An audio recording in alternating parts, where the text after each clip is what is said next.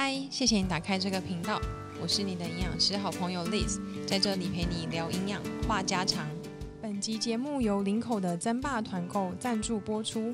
增霸与台中中泡塞共同研发经典台菜，传统美味就像中泡塞到你家。现在是二零二零年九月十九号下午三点整，这两集都是整点的时候录，因为导播规定的。身边有遇到好几位朋友问过我说，我甲状腺亢进的问题该怎么办？或是去健检的时候，医生说他们脖子很肿，要检查甲状腺，就会很觉得很紧张，会不会很严重？或是检查结果出来发现我甲状腺有异常，诶，就开始担心会不会变成癌症，会不会变成结节等等的。那因为我自己本身就是非常非常资深的甲状腺亢进患者，所以我决定在今天这一集就要来跟大家聊聊这个疾病。那不晓得你有没有听过，或是有没有知道甲状腺在我们身体里面哪边呢？然后它功能是什么？或是有没有听过身边的人讨论？那甲状腺它是位在我们脖子气管的前方。左右有两片对称，长得很像蝴蝶的形状，就有一个蝴蝶翅膀的样子。那甲状腺呢？它会制造甲状腺的激素，它是负责掌管全身身体所有的新陈代谢、生长发育，占身体里面很多很多的功能。所以很多的器官都会受到甲状腺的影响，像是心脏、肌肉啊、眼睛、皮肤、情绪等等，都会跟甲状腺有很大的关系。因此，甲状腺疾病会产生各式各样不同的症状。那甲状腺疾病常见的有几个，像是甲状腺机能亢进、甲状腺机能低下、甲状腺长结节或是甲状腺癌等等。那各自又有在细分不同的病因以及病症。今天呢，我们主要的主题就是要来讲甲状腺疾病里面的这个甲状腺机能亢进。那它又有分成毒性甲状腺肿和非毒性甲状腺肿。虽然它名字听起来很可怕，就有毒性这个字，但它主要就是跟那个免疫。看跟自体的免疫有没有关系，像前者毒性甲状腺肿就会跟自体免疫有关，那大多数的甲状腺亢进患者都是属于这种。那后者呢，非毒性的甲状腺肿会跟饮食比较有关系，那比如说他可能吃到过多的碘，那因为以前很多地区他们都是比较有缺碘，或是吃太多的碘，就地区性的饮食习惯问题，所以以前这个疾病比较像是属于地域的关系。那现在就是比较均匀的分布在各地区，都会有这个疾病的发生。那如果是属于自体免疫的话呢，它就会有跟自己身体里面制造抗体会有关系。那这个抗体会刺激自己的甲状腺去制造更多的甲状腺素，然后导致全身的甲状腺素过多，来影响全身，让身体变得非常的亢进。那罹患这个疾病的病人里面呢，通常女生的比例是远高于男生的，通常都是以年轻女生居多，可能从十几岁过高中生。到三十几岁、四十几岁女生都有可能会罹患。那罹患这个疾病通常都会带有遗传的倾向，必须要遗传的基因。就假设家里面有这个基因，不一定每个人都会发病。那如果你作息不正常，或是压力过大、长期的精神紧张等等，就很容易会激发出来这个疾病的问题。那甲状腺跟新陈代谢、生长发育，刚刚有说到关系都很大。然后跟情绪的影响也有非常非常直接的关系，所以相较于男生，通常女生的心思会比较细腻，然后容易觉得紧张啊，容易情绪波动比较大。然后有很多研究显示，男生的抗压性稍微会比女生高一些些。呃，不一定是说一定是女生的情绪控制不好哦，只是因为女生可能心思比较细腻，注意到事情太多，种种很多的因素加在一起之后，年轻女生的呃罹患率相对来说就会比较高。那当然，我有遇过很多病人，他们是男性，然后这种工作压力超大，常常需要熬夜的那种，然后家里面也有这个基因遗传问题，也一样会有甲状腺亢进的问题发生。那罹患甲状腺亢进的时候，通常会有什么症状？那因为这个疾病，我们在一般的那个劳工每一年的健检不会特别去检查甲状腺，通常都是医生顶多就是触诊，然后觉得哎你脖子有点肿，然后就会建议你看你要不要去加抽血去检查甲状腺。所以不是每个人都可以在定期检查中来发现自己有这个症状。那我们要如何发现自己有甲状腺功能亢进的这个问题呢？我有列出了大概十种症状，可以来参考看看。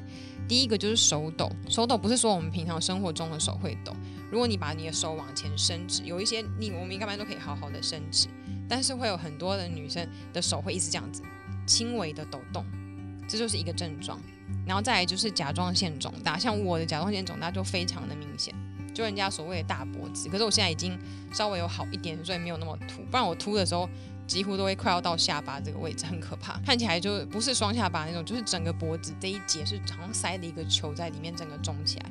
然后通常只要压力一大，或者这个病一复发，它就会整个肿起来，然后好以后就会稍微消肿一点点。然后再就是眼睛突出，然后我自己眼睛现在事情都都好很多。我等下后面可以跟大家分享我自己的故事，不然我之前我的眼睛是整个凸出来，很像金鱼。再就是心跳会很快，呼吸会很容易喘，哦，这个也很重要。然后再就是因为你整个人代谢都很快，所以会很常常觉得很亢奋，而且因为你过度亢奋，所以其实身体很累。可是睡觉是很容易会睡不着，会失眠，所以长期下来精神很累，可是身体会一直睡不着。还有体重下降的问题，会很怕热。那怕热啊，体重下降啊，或是食欲很大，然后大便的次数增加等等，这些都是因为呃整个代谢变得很快。那普遍呢会出现的这些症状，应该因为这十种症状不是每个人都会发生，像我自己就没有手抖。那普遍通常会发生，应该都是甲状腺肿大会第一个被发现，因为它比较外显。然后再来就是心跳快、怕热跟情绪不稳，只是因为很多女孩子在夏天的时候都会觉得自己本来就很怕热，然后情绪比较不稳，也是可能生理期前本来就会容易很暴躁，就不会发现这个问题。那可有时候可能真的是一些荷尔蒙的影响，导致就会变得真的非常的易怒，但这不是牵拖，就是可能可以拿来参考。那这些其他的症状就是因人而异，并不是每个人都一样。那每个人这些症状在治疗之后能不能复原？比如说眼睛凸会被缩回去，或是脖子肿会被改善，这个都是不一定的，就每个人情况都不太一样，所以一定要经过抽血的诊断。我们通常会检查 T 三、T 四跟 TSH，要检查这三个项目才有办法诊断说是不是甲状腺有亢进或是低下的问题。光靠触诊跟刚刚的那个诊断判断是比较难被发现的。那这个检查不太需要空腹。对，所以如果医生有这个建议的话，大家还可以再去多加做这个检查，会比较好。尤其是年轻的女孩子，然后如果家里有这遗传的话，会比较建议。那我自己遇过一些，在医院遇过一个甲状腺的病患，他已经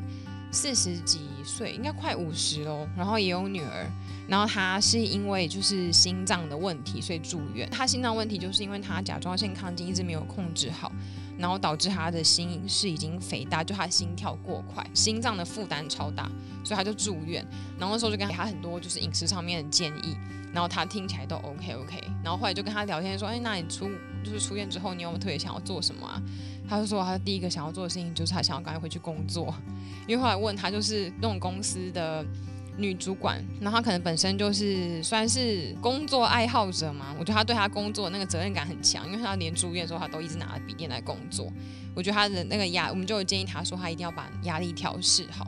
不然她可能会即使吃药或者饮食上控制好，但是这个病没有一直没有办法稳定下来的话，怕以后心脏的负担会很大。那有时候住院病人很可爱，每次跟他们讲他们都懂，可是你如果问他们说要出院要干嘛，他都会给你一个很惊讶的答案。比如说像这一位，啊我们建议他多休息。就他就说他出院后他要赶快回去工作。然后我之前还有遇到一个痛风很严重、很严重的病人哦，已经痛风到他已经结石，他手指、耳朵、手肘每一个地方关节里面都是石头，很可怕。然后就跟他说他一定要戒酒啊，一定要怎样怎样。然后就问，后来就问他说，那你现在不要出院，你有没有想要特别做什么？他说我要跟我朋友喝酒庆祝。就又要喝酒庆祝出院，所以有时候在当下跟他们讲有没有听懂？我觉得真的是该不如跟他们聊聊出院后要做些什么，你就会发现他到底有没有把我们刚刚建议他的事情来吸收进来。那我们刚刚讲到，就是我想要提聊一下我自己生病的这件事情，因为应该只要认识我或是已经有 follow 我 IG 的，应该都有看到我常常有提到这个问题。原本甲状腺亢进其实不是个很大的病，但是它一严重起来会很影响到我自己的生活。然后在我罹患这疾病之前，说真的，大家不一定可以体会到病人的生活跟他们的感受吧。所以我觉得自从生病之后，我有非常非常多的感触。那我自己呢，是我自己的病是那个刚刚讲到那种弥漫性毒性的甲状腺肿，然后还有另外一个名称叫做格瑞夫兹病，但应该很少人在用这个词啊，Graves disease。那这个刚刚前面有讲到，它是一种自体免疫性的甲状腺疾病，就是可能我身体里面抗体一直在攻击我甲状腺，促使它生长更多的甲状腺素，然后让我整个人身体都很亢进，就要默默透露我的年龄，因为我那时候确诊的时候是大四，二十二岁。然后因为我从以前食量非常大，然后也很爱吃，如果是麦当劳的话，我可以吃两个金辣鸡腿堡套餐，含两个薯条跟两杯可乐都全部吃完在一餐里面。然后以前我大我一时候一百六十三公分，才四十六公斤，我我就一直觉得我自己很得意，就自视是那种啊好好，你都不会吃胖的那种人。我就一直很开心，我这个人生就可以一样大吃大喝一辈子。然后后来是大四的时候开始有学化妆，开始画眼线啊、睫毛膏。然后因为我眼睛本来就比较大一点，所以以前没有那么注重那个眼妆。然后后来是特别去跟朋友学后，才发现我两只眼睛好像长得不太一样。可是我以前一直觉得我两个眼睛应该是我全身唯一长得比较好看的地方，应该很对称。然后为什么这种不一样？左眼好像特别大。那那时候就没有特别去注意这件事情。大概过了半年，然后大四下，我跟我好朋友们去韩国自助毕业旅行。然后呢，去韩国是不是会暴吃超多很咸的，什么辣泡菜汤啊，或是海鲜饼什么的。然后有很多海带，因为我非常喜欢吃海带，然后就暴吃很多。然后到回到台湾之后，我们去了一个礼拜，回到台湾之后，我就觉得我眼睛越来越怪，因为那时候眼睛是整个就是凸起来，就很像单只眼睛很惊讶，另外一只眼睛很正常。因为别人一般都是两只一起，然后我就有特别单只，我就一直觉得很奇怪，为什么左边特别的凸？然后后来直到我姐拍我睡觉的照片。就发现我左边眼睛睡觉是完全闭不起来的，然后后来才开始去检查，然后检查后那个时候我脖子还没有那么粗哦，检查后抽血，医生才说我甲状腺亢进那个数值非常的严重，就说我已经拖太久才来治疗，就觉得很惊讶，因为我自己就是学这个的。我也没有手抖，然后因为我本来就很怕热，跟刚刚讲我本来就很怕热，然后到小时候年轻气盛，本来就很容易暴走，所以就不知道自己有任何症状，就眼睛发现才知道。因为我阿姨她好像年轻的时候也有，不过她当年开刀开掉了。除此之外，我们家没有其他的人有得过相关的疾病，所以我就从那个时候开始确诊，然后第一次成为一个慢性病的病人。因为以前是因为甲甲状腺亢进的关系，我代谢很快，我吃很多东西都不会变胖啊，然后因为我又常常跳舞，所以也不会说体重增加太多。但愿我为了吃药，希望可以把我甲状腺亢进控制好，那就会把我整个人代谢降低，可能降到正常人的样子。才发现哇，原来吃两个麦当劳套餐，整个人会爆肥。我本来只有四十六公斤，开始吃药治疗之后，两个月内变成六十公斤。大学的时候都很爱穿很紧身的衣服。所以那时候我整个衣柜的衣服都穿不下，然后大四的时候又要拍很多毕业照，眼睛又很重，然后整个人变得很奇怪。然后之前还是处于很想要化妆，然后变得很漂亮的样子，然后结果后来整个人变成又肥然后又丑。那个时候的自己，我觉得，嗯，算是蛮崩溃的。然后已经对于体重的在乎，已经在乎到后来我的头这边还有一点点小小的圆形图，也不小，好像五十块硬币那么大。现在才在还在慢慢的长，努力长回头发中。而且那个时候我刚罹患的时候，那个医生给我开的药超级苦，而且我每次回去都问医生说，那个药有没有别的可以换？然后医生说他觉得那个时候现在是最适合我的，要一个 P 开头的药。然后那药真的很苦，是苦到你如果配西瓜汁吞啊，当然这是不正确的方式，就是它真的很苦。你不管配水，或是吃完以后吃巧克力、吃西瓜、喝养乐多，整个口腔里面都是那个苦味。那时候我就想说，这也太痛苦，我这只吃一颗药。也可以这么辛苦，都不知道医院其他病人每天要吃这么药有多不舒服。然后有一天我吃完那个药后，想说，哎，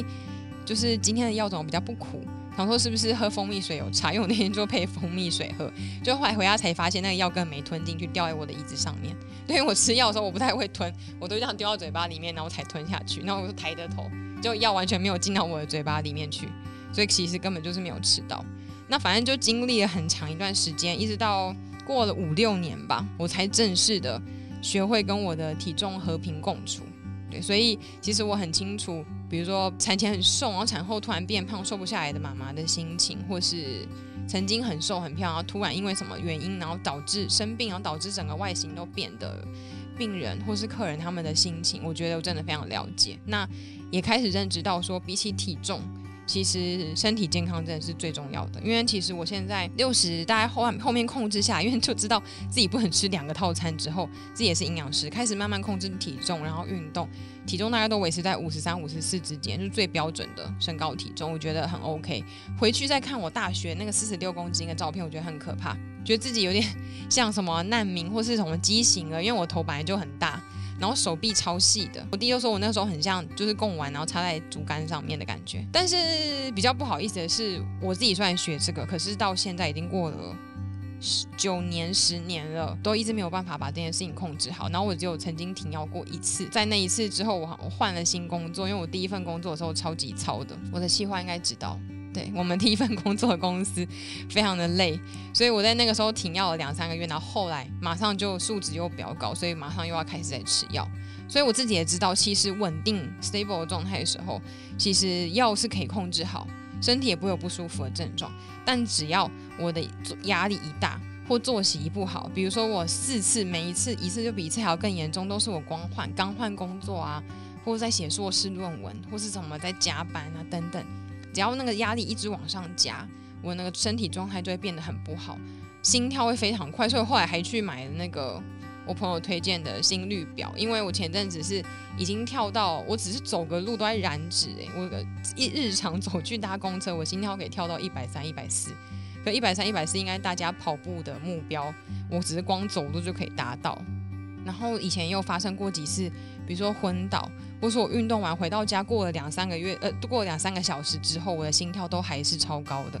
然后吃的那个心率的药也都没有办法压下来，然后后来送急诊，这种情形也有发生过。然后医生就跟我说，以后不能再有这种情形发生，因为它有点像是甲状腺亢进，它有最极端的呃点就是变成甲状腺风暴。甲状腺风暴意思就是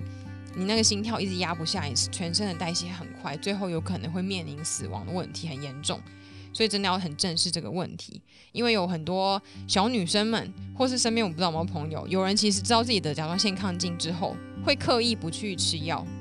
因为这不吃这个药，你的整个代谢就会变得很快，就会比较瘦。然后我其实有时候跟不认识或不熟悉的朋友讲，他们一听到也都说啊，好好哦，你有甲状腺亢进，这样都不会吃胖。其实，其实这个对长期下来对心脏的负担真的会很大。然后我每次回去，医生也都会警告我说，一定要控制好，不然我那个心脏如果一直让那个心率显示一直这么高的话，很有可能年轻就会心衰竭，然后就心脏功能就会受损。那长期的吃药，或是有这个抗进问题，未来如果我想要受孕啊，或是怀宝宝等等的，多少可能都会有一点点影响。所以在建议大家在年轻的时候就发现这个问题的话，一定要去重视它。但是。知道有的疾病之后，也不要太有压力。我们要尽量让自己去接受，然后跟疾病共处，然后来去治疗它，好让我们新陈代谢恢复正常。除了吃药控制之外，药物会依照疾病的程度来调整用量。那我们在饮食方面可以注意些什么呢？比如说，我们平常可以减少摄取海带啊、海苔、紫菜等等相关的食物。然后另外一个大家很容易忽略的就是。比较富含很多碘的盐巴哦，那因为呢，碘是制造甲状腺素的原料，摄取过多的碘会让甲状腺更加的亢进。那盐巴容易被忽略呢，是因为在一九六零年的时候，台湾那个时候有实施一个政策，就是所有的盐巴里面都要加碘，像我们常买的那种台盐里面都会富含碘，因为那当时是为了要让国人可以补充很多碘的摄取量，因为以前的食物跟营养可能没有办法那么均衡。跟那么充足，然后很多当时很多的孕妇跟小孩子因为缺乏碘而生病，所以那个时候就在我规定我们的盐巴里面都一定要加碘，但这不是每个国家都一定会有的政策哦。所以如果是长期吃进口的盐，或是别的国家没有加碘的盐巴的人的话，很有可能生活中就会缺乏碘。那在这个时候对甲状腺亢进患者来说，可能就很适合，因为我们就是比较不适合吃无碘盐。那像我们全家人煮饭，我不可能让其他人为了配合我不吃碘。而使用无碘盐，这样可能会让其他人的营养摄取不足。所以对我自己来说，或是如果自己选择食物上，尽量就是不要选择吃太咸的食物。因为过去大家比较常会注意到说啊，不能吃海带，不要吃海苔，不要吃太多那种握寿司。可是会比较容易忽略盐巴里面也有很多的碘，这个也要特别的注意。好，然后因为刚刚有讲到说甲状腺跟生理代谢关系非常的大。那我们很难完全的摆脱掉它，可是我们要把它控制好，利用刚刚讲的药物、饮食之外，最重要的就是要维持良好的作息，不要熬夜。虽然我知道很难，不熬夜啊，然后不要给自己太大的压力，其实是控制甲状腺亢进最好的方法。生活作息才是最最最重要的一个良药。然后我之前有跟三种的医生有讨论过，他说我一个很有趣的现象是，他大多数甲亢的病人，他如果问他们说，哎，你觉得你压力大吗？对方都会跟他讲说，他觉得还好啊，为什么会得这个病？所以他发现可能心理学上的特点就是有一些人对于压力的耐受性特别高，可能已经压力很大，但自己不觉得，所以冥冥之中可能就累积越来越多的压力，然后导致身体出一些状况，然后开始熬夜啊，睡眠少，把自己搞得很疲惫、很忙碌、压力很大这样子。所以我想说，是不是要当一些草莓族还是怎么样，就做一点点事情就喊累，会不会我的压力就会比较小一点？然后或是我其实也很害怕人家听到这个病，如果知道这个病的人就会说，那你压力不要这么大啊。我听到这句话的时候就觉得压力更大，因为。啊，就是我就是这样遇到，我就这样生活，不然我也没有别的办法。如果可以的话，我们当然也会尽量早睡。毕竟应该没有人会刻意去把压力施压在自己身上啊。所以如果你身边有甲状腺亢进相关的患者，你可以约他一起，比如早点睡觉啊，或是出去玩放放松啊。不要一直跟他强调说，你不要一直工作，你要早点睡觉，压力不要太大，因为这些很像妈妈碎碎念的东西，其实听久压力真的也蛮大的。那如果我发现刚刚我们讲，如果你都没有去健检，或是也不知道家族有没有这个遗传的问题，可是你开始发现身体有这些症状的话，可以开始去医院看新陈代谢科或是内科。而每个医院那个科别名称不太一样，去看这个相关的科别，那他们可能会帮你抽血或是做超音波的检查，就可以帮助你来判断以及诊断有没有甲状腺方面的这个问题。那可能你们刚刚听我说已经吃了十几年、十年的药，会很担心？说那这个病是没有办法痊愈的吗？每一次我回诊看医生，然后都会朋友关心我说：“那你现在好了吗？你会不会康复啊？”其实这个病呢是没有办法完全的痊愈，如果光靠吃药跟饮食还有作息的话，可是我们可以把它控制的很好，好到完全都不用吃药，也没有任何不舒服跟外显的症状。你就想象它就是一个代谢上的问题。如果我多运动，是不是代谢就会比较快？如果没有运动，代谢就会慢。那甲状腺这个问题也是，我控制好它代谢就会变得很快，那我也可以让它很 peace 很稳定的过生活。那另外呢，台湾也有其他的治疗方法，不止台湾，国外也有，就是比较常见的是开刀，不然就是放射治疗。那听说在美国好像居多是做放射治疗，是那个我的医生跟我讲的，因为美国比较不像我们医疗这么发达，可以每个月啊每三个月就回医院去拿药去看医生，所以他们通常都是做一次性的放射线治疗。那开刀呢，就是因为要动刀，所以台湾传统很多老人家，像我自己爸爸妈妈就很不希望我去做开刀治疗，所以我们通常都是优先吃口服药，如果口服药效果不好，或是有产生很严重的副作用，接着才会去考虑到要不要开刀跟做放射线。那开刀呢，是用把甲状腺的一些甲状腺一些量把它割除掉。那这个应该很多人就会考量到医生的技术，因为你的切除量会影响到你事后甲状腺存在的功能有多少。如果你切掉太多，未来可能会变成甲状腺低下，就要吃增甲状腺的药物，就会跟现在的状况反过来。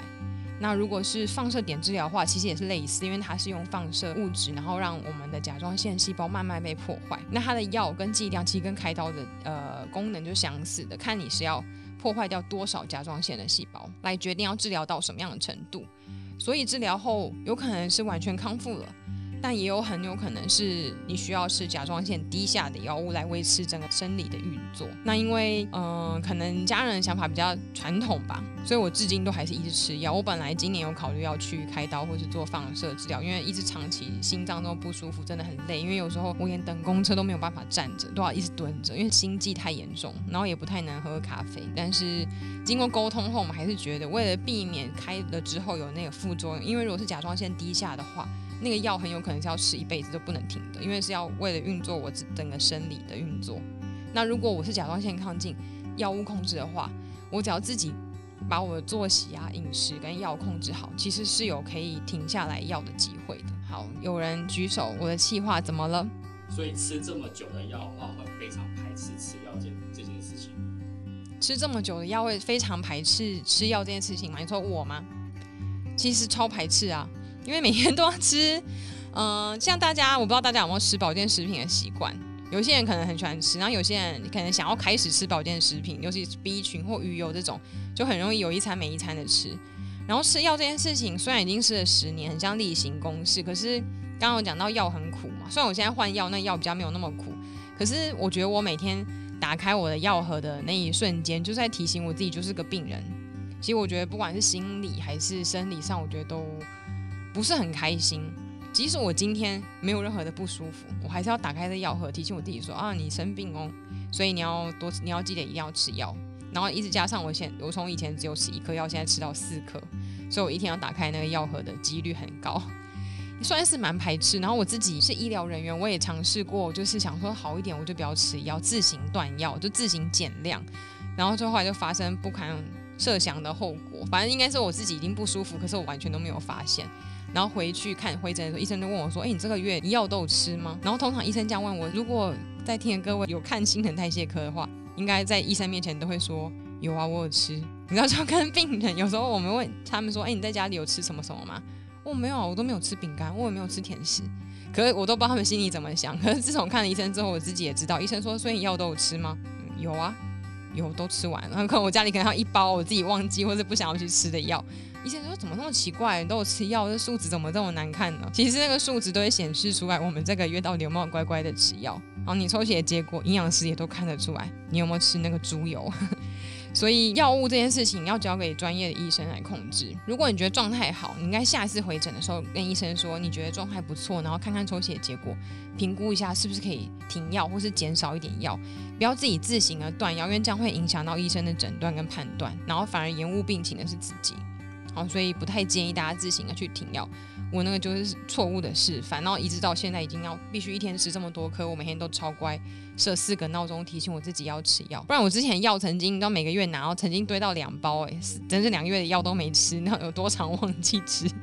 假装不知道这件事情，然后就让它过去了。那我们今天的内容大概就到这边。我希望身为病友，还有身为营养师的我。